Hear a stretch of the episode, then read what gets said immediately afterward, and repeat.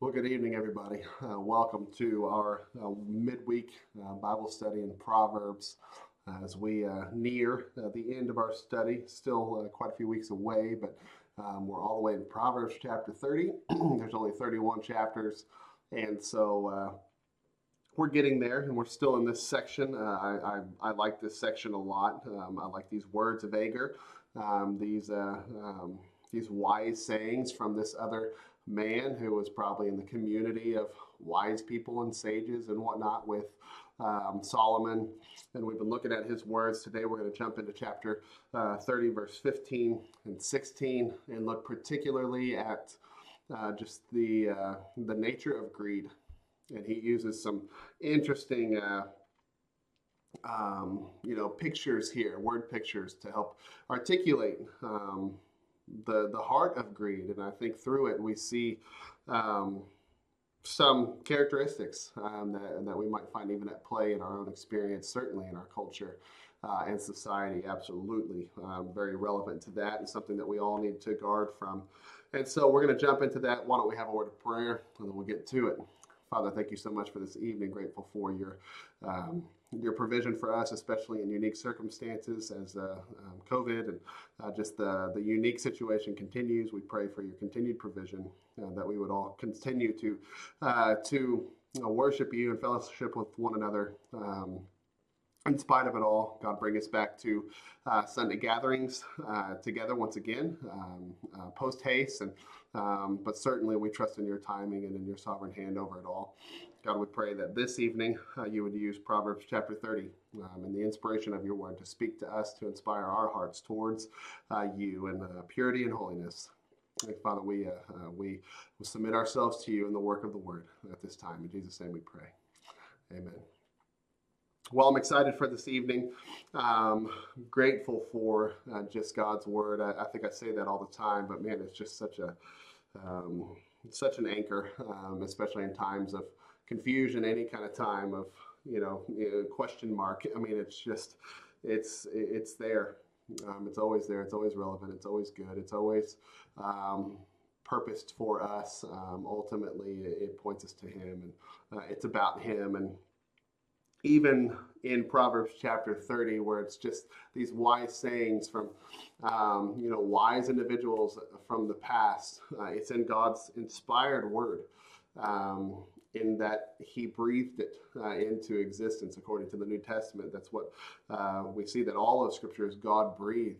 Um, and in uh, Peter, Peter writes about how no prophet or, or you know, apostle even, uh, but especially no, no prophet spoke of their own accord, but they spoke according to the will of the, of the Holy Spirit. And so, truly the author um, of this is not Agur, it's not Solomon, but it's the Holy Spirit using these men um, to uh, to convey His word, um, and it stood the test of time, and it's still relevant today, especially this passage that we have here in verse 15. Listen to how it begins, uh, chapter 30, verse 15. The leech has two daughters, give and give. Isn't that interesting? The leech has two daughters, give and give. And obviously, uh, there is no um, hidden message there. It's just pretty simple. Um, when it comes to greed, when it comes to the leech, right, which we all know leeches are these parasites that um, will latch onto you and, and find its life source from your lifeblood, you know, and it just sucks on you, it just will suck you dry. And so these leeches, they only have two daughters, and it's to give and it's to give. Obviously, it's a singular problem, but in double proportion. That's kind of the literary um, device strategy used there, right? It's really only one daughter, but in double proportion. It's to give and to give, right? And so when the leech latches on, there's only one purpose, one point, one problem presented and it's just going to suck you dry. It's going to suck and suck and suck and suck and it's going to uh, expect you to give and give and give and give and give without end unless something happens right? Uh, and that's how greed works. Um, it is one of those things that can become so gripping so captivating so addicting um, that if it in order for it to end something drastic needs to be made something that's probably going to hurt, right? Just like uh, uh, pulling a leech off of your arm is going to going to hurt and probably cause a little more um, temporary damage to your arm, right? Overall, uh, you will be spared from further sucking of blood, um, from further effects of, of, uh, of, a parasite on your body, right? And so uh, the author goes here uh, to talk about this. Um, in the second part of verse 15, he says, Three things are never satisfied, four never say enough Sheol, a childless womb, earth, which is never satisfied with water, and fire, which never says enough. Okay. Um, pretty interesting, isn't it? Um, these word pictures that are used to describe um, this idea of greed. Now, greed is never really said in here, so what we're talking about uh, is the greed of never being satisfied. Certainly, there's greed of wealth, uh, greed of uh, you know material possessions. There's a lot of uh, greed, but really, greed um, comes from a place of, of never being satisfied. Its counterpart or its opposite um, uh, is what I what I mean to say. Its opposite is contentment. That you are satisfied, even with little, that you are satisfied, and we talked about that uh, quite a bit last week, I do believe. So. Uh, what we're talking about this week is greed. What is that other side where there is no satisfaction? We said three things are never never satisfied. Four never say enough. And then he goes on to list four things. Okay. Um, it's interesting. I want to make a few notes here. It's interesting just the style. We all know that Proverbs is very poetic in nature. Uh, same with Psalms, the same with Song of Solomon, Ecclesiastes. These are poetic um, books in the Bible that, that, that use um, a broader range of literary devices and you know figures of speech and uh, uses word pictures and, and things like that to to convey you know, the message, to convey wisdom. And so here we have this literary device, and I'm not a Hebrew scholar by any means, and I don't know um, even English language that great uh, to know what this device is called, but I know that it's a thing um, where, you know, the author here says three things are never satisfied, four never say enough. And he goes on to list four. And so you might ask, well, why does he mention three? Why does he say, why doesn't he just say four things are never satisfied, four things are never enough? And the answer I have for you is I don't know, but I can speculate. okay. Um, and the first thing I know is that this is a, a, strategy used elsewhere in the scriptures. In Proverbs chapter 6, it talks about, um, you know, six things that God hates, seven that are an abomination. And he goes on to list seven things. So, you know, the Lord hates six things, but seven are abomination. He goes on to, to list seven things. In the book of Amos, actually, um, a, a, book that I've been working through in just my own uh, personal quiet times, um, we see this again, if I can get there, um, in chapters one and chapter uh, chapters two. Um, let me find an example here. Uh, in Amos chapter, um, let's go with two uh, chapter 2, starting in verse 1, it says, The Lord says, I will not relent from punishing Moab for three crimes, even four, because he burned the bones of the king of Edom to, uh, to lime. And so he goes on to talk about a judgment. And then in verse 4, he says, The Lord says, I will not relent from punishing Judah, another city, for three crimes, even four. Right? And then he lists, um, because they have rejected the instruction of the Lord and have not kept his statutes. Um, and so what Amos does is he lists these cities and he says, I will punish them based on these three crimes, even four, right? And so what's the point of stepping it up a notch? Well, I think uh, some of it is to just articulate the, uh, the broadness of the crime, right? Um, and so three things are never satisfied, four never say enough, right? The ultimate crime here uh, being articulated in verse 30 is is greed. And so you know three four i mean you can go on and on really um, for word pictures but it's just to present uh, just the powerful pool of greed. It's to um, it's not to diminish how powerful greed can be but it's to to amplify it to understand so that the reader can understand that this is a, a bigger thing than just a single offense. This is something that can grip people's lives. Uh, but there's another piece of it that i think it's possible. It's speculation because I don't know. Again, I'm not a Hebrew literary scholar. Um, not even in the slightest to even say that sentence is pretty, um, uh, pretty, pretty off for me. Okay, like I said, I barely know the English language enough to uh, to convey that.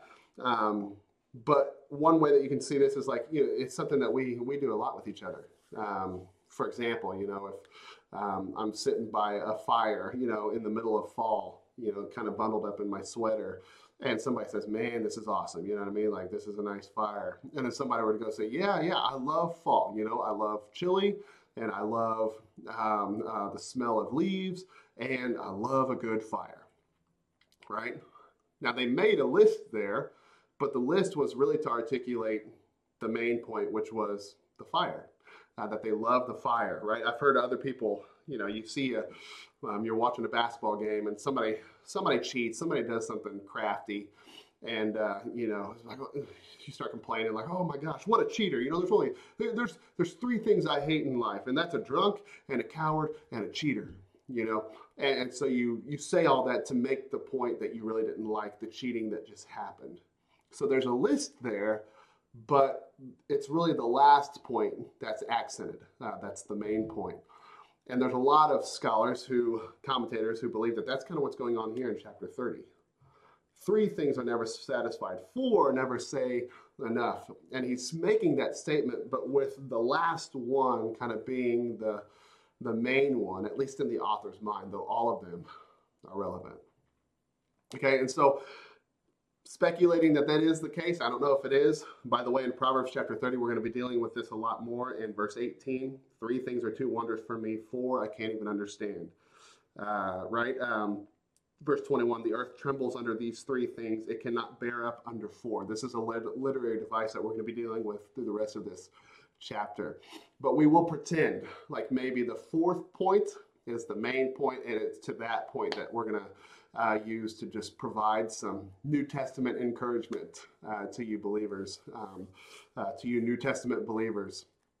And so, uh, with that said, let's talk about the first three, and then we'll talk about the fourth, and we'll just offer some encouragement to that fourth piece, if that makes sense. Okay, so the first one, he says, Three things are never satisfied, four never say enough. And so, these are the four things that he refers to, and I think within them um, are some glimpses into the true nature of greed. The first one is this it's Sheol. That's what he says in verse 16. That's the first one on the list, is Sheol. Right? We talked about this a few weeks ago. What is Sheol? Well, literally, what it means here is just the place of the grave. Um, it is uh, the place of the dead. It is the grave. It's not necessarily referring to heaven or hell. It's just talking about the place of death, the grave. Um, and how does that relate to greed? Well, one thing about the grave, one thing about the place of the dead, um, is that it seems big enough to um, never be filled, to never meet its end. Does that make sense? Um, the grave will always accept newcomers. Um, there is a, a, vastness to us that it, it just seems like it'll never um, it'll never be filled up. The grave will always be there. There will always be people who die. And so there's a there's a few elements to this. If you think about the grave, um, one is that there's always room. There's this capacity um, that that that the grave has to just keep taking every single person who ever dies. Right? It's big and it's broad. Um, there's another aspect to it too, where everybody is confronted with the grave at some point in time. And so for this one, I think part of how this educates us in regards to greed is, is what I'm just going to call a, a universal capacity. Um, is that greed uh, does not have any bounds um, outside of what the Holy Spirit allows for the believer to, to have to combat it. Um, greed is something that, as far as I know, every single person that I know uh, deals with it to some degree or level. Um, it is the cultural sway of everything that we do is that you know there's always a new thing to buy. There's always a new piece of technology. There's always something um, that will cause us to to chase after it.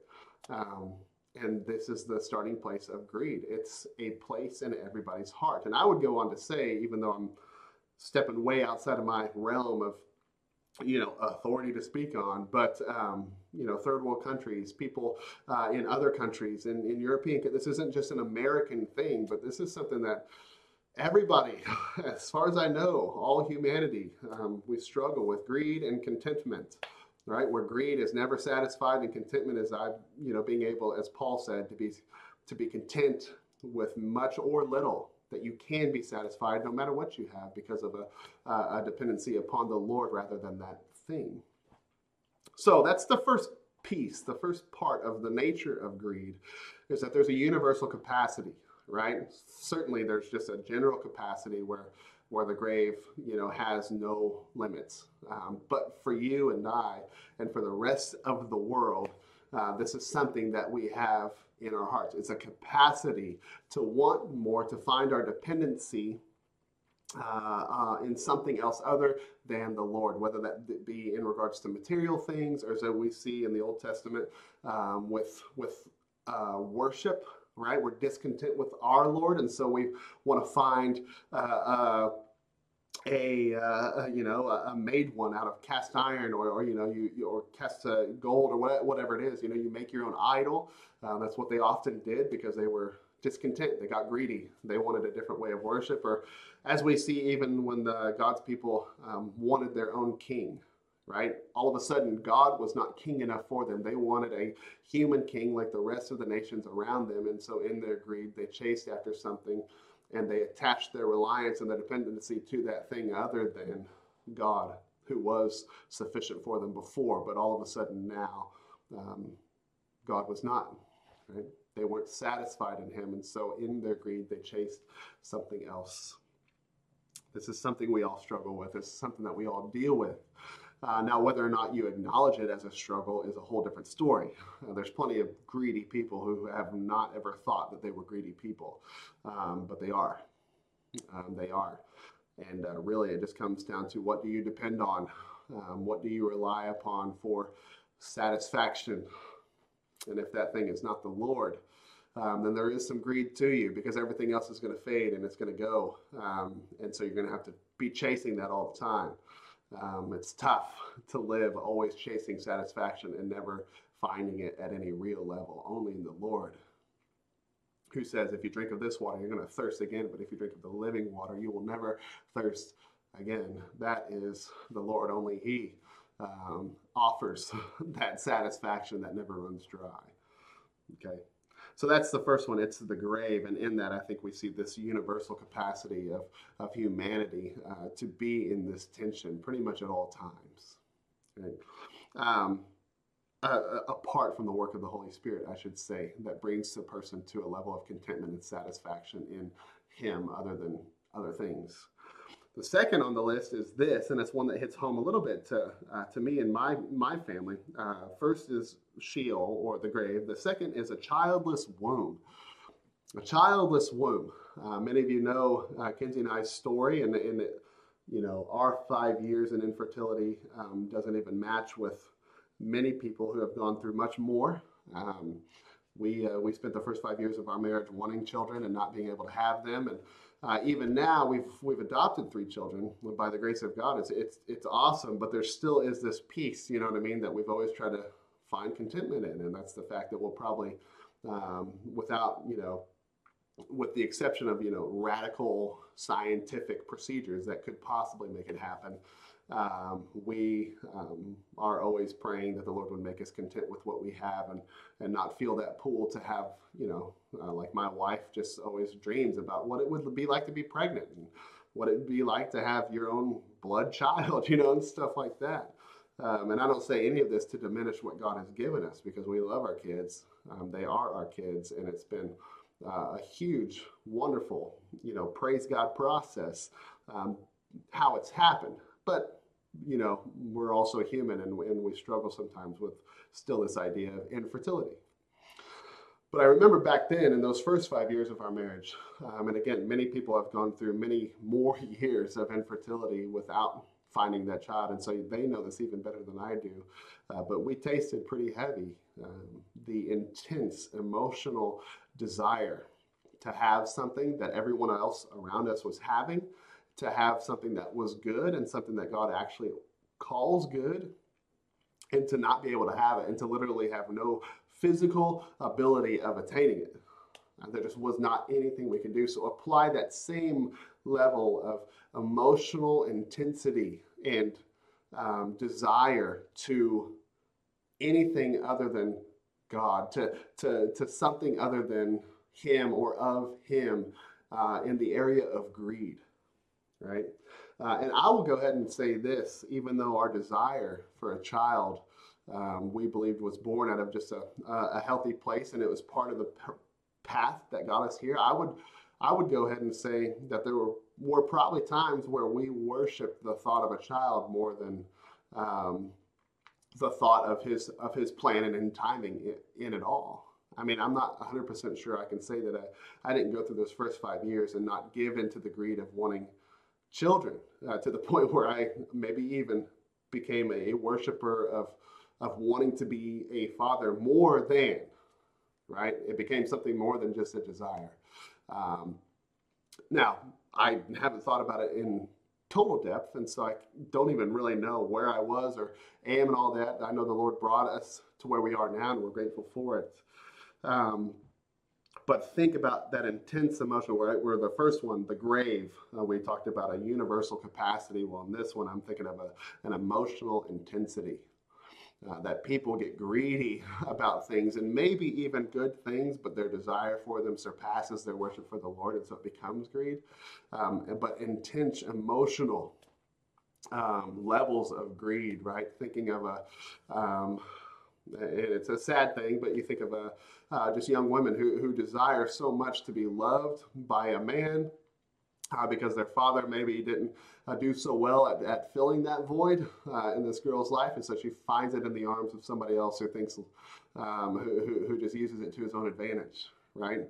Um, it's a sad situation. It's still a greedy situation because it means uh, going outside of, of being satisfied in the Lord to find satisfaction in something else that's going to fade once again.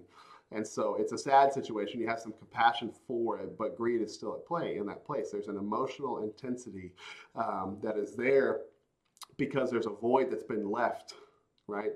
Um, and and other things are chased after and sought after to fill that void. Greed's still there, but you have a heart for people who you know have a childless womb. I mean, that's the picture. It's you have a heart for that. You have a compassion for that. Um, and it's just part of the nature of sin in this world. I think that it, it puts people in that place of, of void and wanting and desire, uh, and even at a reasonable place. You know, people want their fathers, people want children, people want uh, affection, people want love.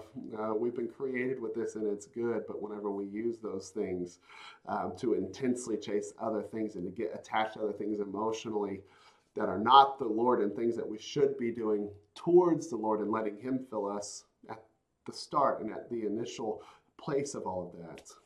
Right? Greed is at play in those places. So that's the second thing. The third is this it's earth, which is never satisfied with water. Uh, the idea here is a parched earth. Um, it's the desert, right? It's um, it's the earth that dries up and crumbles up whenever it doesn't have water, and literally you can't water it enough. Earth is never satisfied with water. It's always going to need more. It's always going to need more, and it's always going to need more. Um, so we talked about a universal capacity, and we talked about an emotional intense, intensity. Um, with his, with this, it's more of a um, I think of a, a, you know a thirst, a craving, or a dependency, right?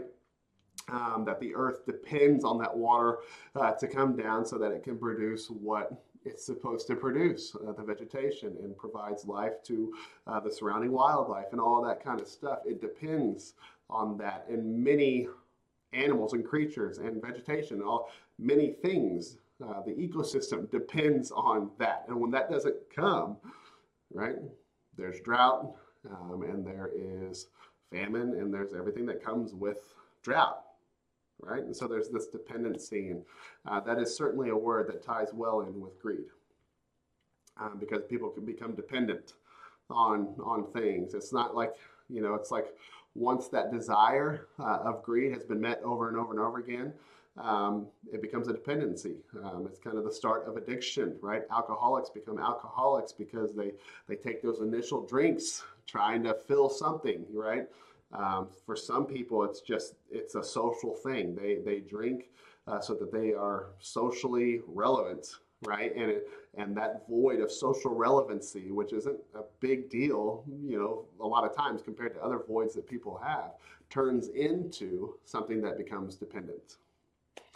Um, and so these dependencies, um, oftentimes, the dependencies that people have, whether it's alcohol, drugs, that kind of stuff, or dependent, you know, codependency on other people and that kind of stuff, it usually all uh, starts out of place of void and greed to fill that void, skipping worship and pursuit um, of intimacy with the Lord. And then the fourth on the list, and perhaps the accented piece um, that the literary device points us to, is a fire which never says enough. It never says enough. And with this, I think of a, of a just total loss of control. You think of a raging fire, like a wildfire out, in, out west or whatever, and just how all consuming that thing can be. Um, it's crazy how, how damaging fire can be and how literally there's nothing that you can put in the middle of it that's not going to be devoured. Um, there's nothing uh, that fire won't burn up, right? Uh, even some of the strongest metals will will burn up in the right levels of heat. I mean, it's just unquenchable. It's just all consuming. And this is, in my mind, kind of the extent of it.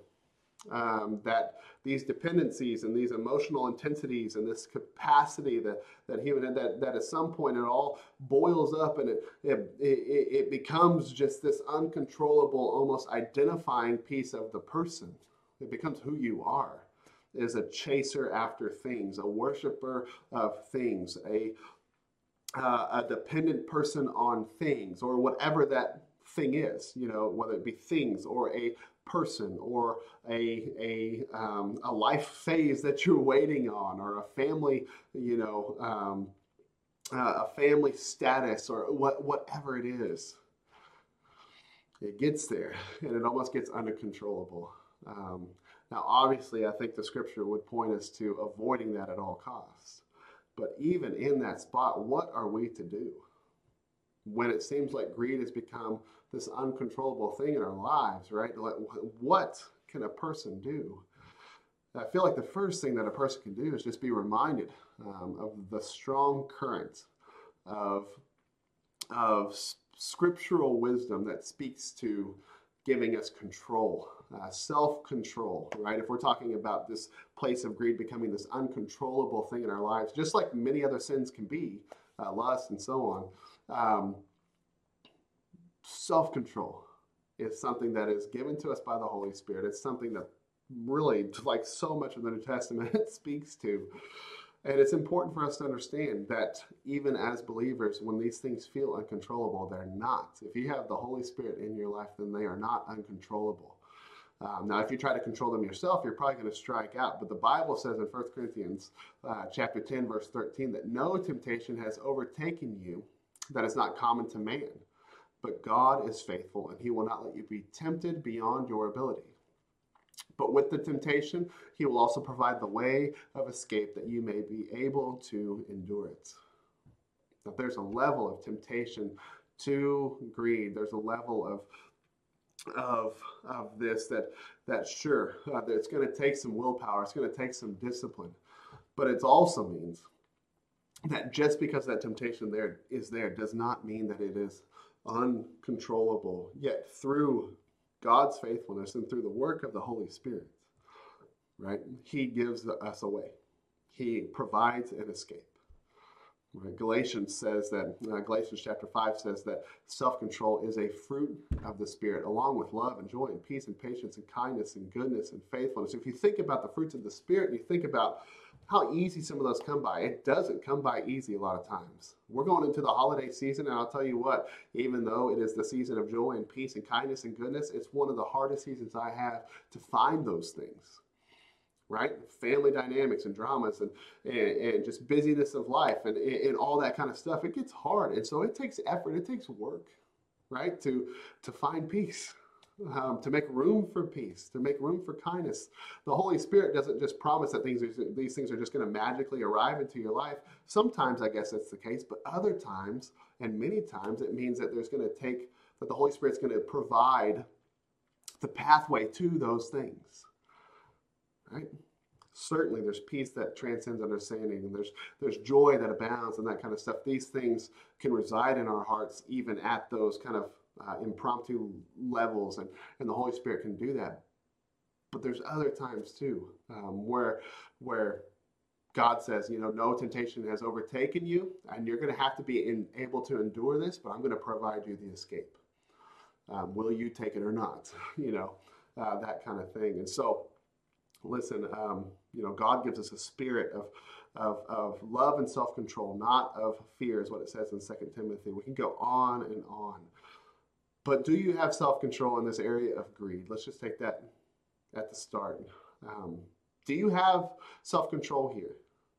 Um, and if you don't, be reminded that the Lord uh, provides a way um, and that you need to ask Him uh, for that freedom. I always think of the Lord's, you know, prayer um, and just how He specifically um, coaches uh, the believers to pray against temptation, against the evil one.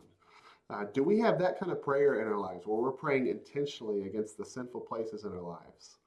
Uh, we say this a lot, but the Bible tells us, you know, to gouge our eyes and ears out if they're causing us to sin. It's hyperbole, obviously, um, but also, you know, that we have not uh, yet uh, resisted sin to the point of shedding blood. And so the Bible says that a lot of times when you're dealing with sin and these kinds of gripping things, uh, there's going to take, it's going to de- demand drastic measures uh, in order for you to um, take the Lord's escape out of that sin. He'll give you what you need. Um, to do it, and he'll provide the escape. And sometimes he'll just pick you up and take you out, and other times he'll say, I've given you everything you need. Now put it into your life and, and, and be done with this, with this thing. Right? And so these are just things for us to consider. Um, and not just with greed, but really any point of temptation, right? Uh, you think about lust and you think about um, all of the other realms of materialism. Uh, you think about just your worship and your um, your time and your your efforts and energies and, you, and your money and all of that. It just goes all into it. You're always going to be tempted to use these things in ways uh, that are not worthy of the Lord. And in those tempting places, um, to be bad stewards of all that God has given you. Will you uh, stop uh, the progression um, before it gets to an uncontrollable level um, where it requires the shedding of blood and great, deep personal cost for the greater gain uh, of freedom? Would you live in the freedom now instead of letting it get to that point? Um, and listen, this is a conversation that your pastors and your elders love to have with um, with our church is is thinking of good practical ways um, to uh, to guard ourselves and to even um, experience that cost uh, in a way that'll uh, provide the greater freedom uh, in people's lives. And so, if you feel neck deep, um, you know, I, I'll go ahead and just say this too. I, I, I, don't consider myself a greedy person, and probably many greedy people don't consider themselves greedy people. Uh, consider themselves as greedy people. Um, but over the last three to six months, I think six months, um, I realized that I had, I've been on this new medicine, and so I've gained all this weight. And if you haven't noticed, thank you for that. But if you have noticed, I noticed too. Um, and so I got these extra pounds that I'm dealing with, and so I needed to buy some new jeans. Um, and it started as just an innocent effort, but listen, when you're trying to find a good pair of jeans that fits a kind of a unique body, it's amazing how many hours can get lost in just trying to find the right pair of jeans. And then at some point, it's got to click, and hopefully the Holy Spirit lets it click where it's just like, oh my gosh, how many hours have you invested in this and why are you to this point of doing this? And and certainly you'll probably have this thought of, okay, maybe I've just I've crossed a point here of just trying to have a need met, and it's become this point of, of greed where that's been at a consuming level beyond um, what it should be. And listen, that's a very small example. But if my experience with just a pair of jeans um, is any indication of what a maybe bigger or fuller kind of greed, greedy uh, um, draw could be, then it's scary. Because I know what I have a propensity to do, even with small things. And so I have to guard myself from the big things, right? And certainly, if it did cross, uh, you know, kind of this greedy place, even with a pair of jeans, then I need to make up for that, and I need to uh, ask for forgiveness for that, and and uh, and let the conviction happen, right? So be open to the Spirit's voices, even in the small things, even in the big things. Be open to the Spirit's voice to, uh, to correct and calibrate um, those temptations in our lives and so on. So, listen, lots of personal thoughts, uh, a little bit of transparency on my end. So I hope you won't judge me too harshly for that, for being a human being uh, with this uh, universal capacity to greed, as we all have. Um, and, and I'll. You can trust me uh, to take care of these things with the Lord. And listen, I hope you would do the same. Uh, do not let greed become this unspoken understanding in your life that you expect other people to just accommodate and feed. Um, um, do not let the normalization of greed in our society and culture um, push you into doing it without conviction. If you're a believer in Jesus Christ, then we need to always be seeking contentment and satisfaction in the Lord so that that satisfaction is an anchor and so that we don't have to worry about finding that satisfaction in other things. That's the key to contentment. And I pray that you'll consider that, especially going into the holiday season uh, where it seems like all hopes for for contentment just fly out the window for a few months. Um, get through the next few months being satisfied in the Lord first, um, and I'm sure our holiday season will go much better uh, than than um, how it could. Right, so. Love you all. Uh, it's a mouthful there. Please take it, consider it, and uh, uh, let the Lord do with it what He, uh, as He sees fit to do. And um, listen, stay tuned this weekend. We'll have another online service um, presented, and uh, we're going to talk about the Word some more. Stay tuned, stay connected to one another, even at a distance if you have to. Um, let's uh, let's continue in the fellowship of believers uh, as we've been called to, and we'll pray uh, that December allows us for um, for in-person services again. Until then, love you guys, and uh, we'll we'll be seeing you.